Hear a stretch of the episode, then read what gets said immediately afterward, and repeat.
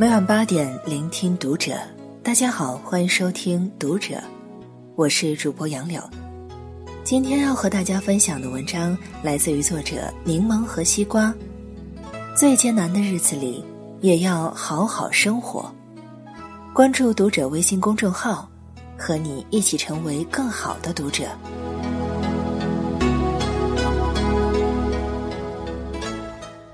你人生中有过艰难的时刻吗？我想应该不止一次。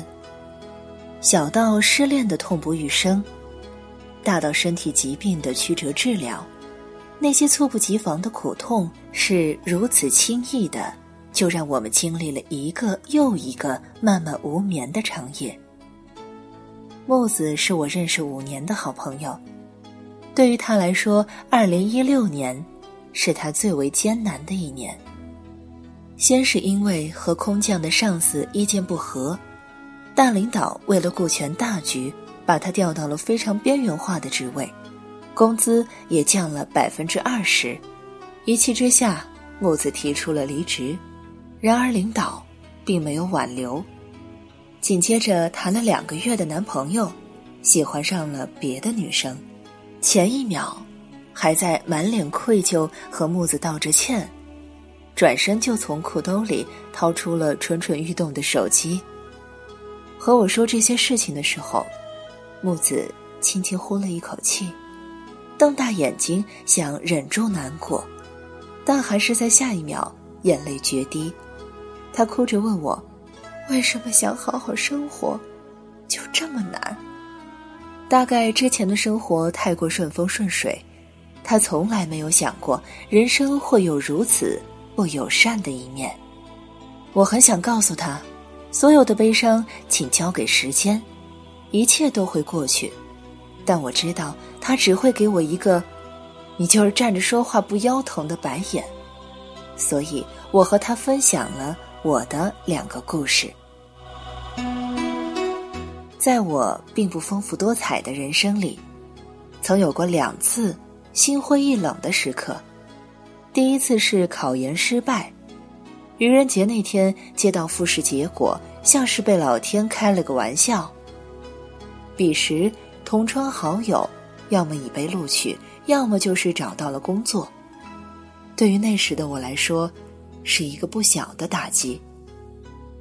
愧对父母，也无法面对失败的自己，整整一个月，行尸走肉般的生活。大多数时间都躺在床上发呆，直到五月中旬要拍毕业照，才惊觉自己浪费了多少宝贵的时间，于是重新振奋，开始去找工作。第二次是失恋，和谈了两年的男朋友分手。我那时在一家创业公司工作，九九六的工作模式，天天累得没有精力去难过。偶尔盯着屏幕，眼泪刚流下来，马上就有同事过来找你商量事情。也曾整晚失眠，眼睛肿得跟核桃大，但第二天不能赖床休息，早早又得搭地铁去公司上班。就这样，过了两个月，我竟然也和从前一样活蹦乱跳了。时间真的是最好的解药。我告诉木子，今天尽情的哭，之后请你正常生活。你要找新工作赚房租，工作稳定了可以认识新的男生谈恋爱。你才二十五岁，有大把机会。或许对你来说很残忍，但任凭自己被悲伤吞没，并不会缩短你的愈合时间，只会让你白白浪费了。大好时光。网上曾看到过一个问答：遇到人生低谷怎么办？有人答：继续往前走。如果走不出去呢？那就多走几步。怕只怕你在原地打转，反复的咀嚼痛苦，无异于眼前，还耽误了以后。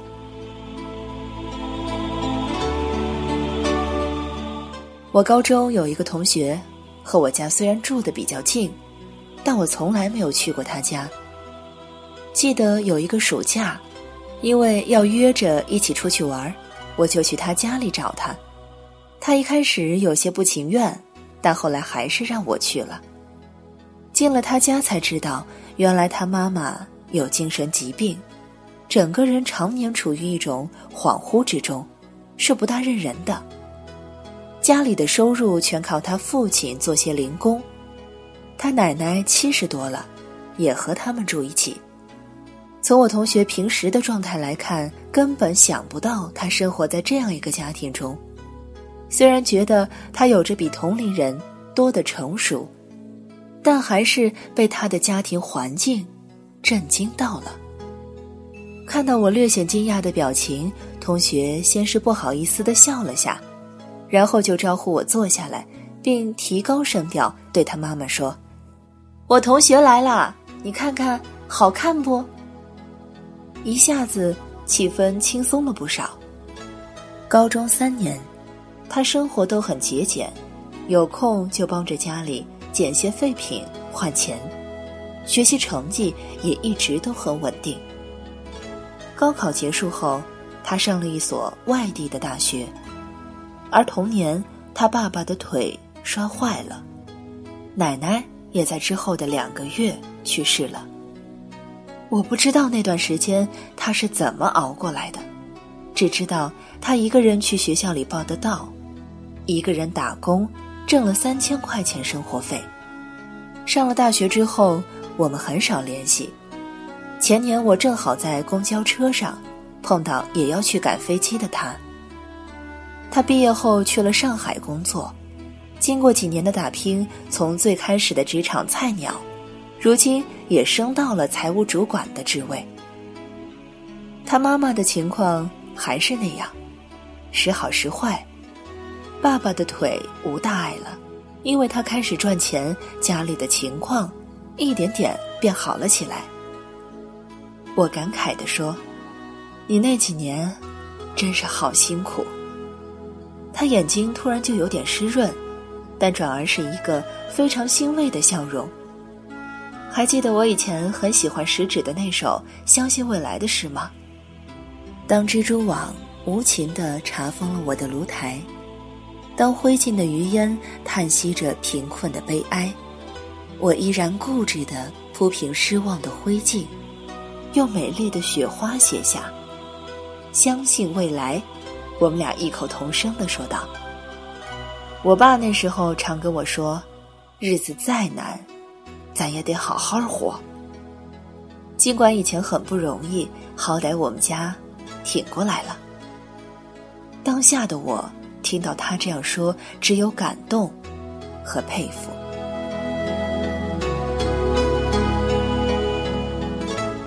最近我一直在看一档节目，是央视经济半小时推出的教育扶贫节目。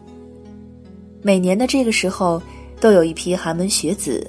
虽收到了心仪的录取通知书，却因贫困，只能对着大学校园望洋兴叹。一方面感慨于他们的求学艰难，另一方面也被他们的踏实上进和乐观所激励，深感这些小小的身躯里竟然藏着无比巨大的能量。尽管现实无比严峻，为了学费和家人的医药费，他们中的大多数人。还没有踏入大学校门，就已经背上了几万到十几万的外债。但他们对未来依然充满了希冀，并相信在困境当中，只要不放弃生活，努力走好眼前的每一步，终能迎来幸福的日子。看这些节目的时候，我总会想起我的那个同学。罗曼·罗兰说过。世上只有一种英雄主义，就是在认清生活真相之后，依然热爱生活。也许凡夫俗子如我们，很难做到用微笑去直面惨淡的人生，但无论处于多么低谷的状态，至少可以像这些孩子们一样，做到不放弃生活。很多人喜欢苏轼，大概就是因为他在命途多舛的人生当中，仍把每个今时今日都过得快意淋漓。青年时期，父母妻子相继离世，随后又在政坛上因为和王安石见解不同，被一路贬官。可是，在他眼里，生活依旧是值得用心对待的。在杭州做太守时，他在西湖边，望着满塘荷花，写下：“水光潋滟晴方好，山色空蒙雨亦奇。欲把西湖比西子，淡妆浓抹总相宜。”于是，西湖又多了个西子湖的美称。某个初春时节，他漫步在山路里，遭遇一场春雨，别人都狼狈不堪，苏轼却不躲避，而是拿着竹杖，穿着芒鞋，漫步徐行，豪迈潇洒。他的一句“谁怕”，一蓑烟雨任平生，道出了自己心中无限的感慨。官场仕途的坎坷和不顺。人世间的悲喜无常，风风雨雨，他已悉数经历。尽管来时路是一片萧瑟和迷惘，但好在一直没有放弃过对生活的感受和热爱。就这样，在一路的风雨中，也活出了别样的人生。如果他没有这种坦然的心态，我想我们今天就看不到苏轼这么多恣意潇洒。才思泉涌的诗词了。人不是生下来就可以有一颗强大的心，去回应迎面而来的苦难。就连苏轼，在亲人相继离世后，也曾有过三年抑郁的时光。但是，我们必须去学习，如何忽略他对我们生活的影响，或者说，去强迫自己。不受影响的生活，这样做不是逞强给别人看，只是因为时间太过宝贵，不想浪费在自怨自艾和回味痛苦上。你今天因为考试失利哀叹一个月，就有可能少复习几个下次考试的知识点；你丢了工作，整日混沌度日，也白白丧失了学习新技能的大好光阴。抓紧眼前的时间和机会，用心过好今天的生活，才能确保明天的幸福。这是一个再正常不过的连锁效应。在写这篇文章之前，我也问过我身边的几个朋友，在他们最艰难的时候，都是怎么度过的？有的人强忍痛苦。凭借强大的内心，照常吃饭、工作、生活，终于等到了让时间风干曾经痛苦的时刻。也有的人当时只顾钻牛角尖，埋怨命运的不公，蹉跎了许多时光，如今后悔不迭。所以，无论再艰难，都不要停止生活。你唯一能够把控的，就是现在。而当下的行动又决定了未来的可能。我知道，你也会难过，会觉得挺不住了，但要相信时间，它会一点一点的带走你的悲伤。同时，你也要珍惜时间，在每一个困难的当下都能好好生活。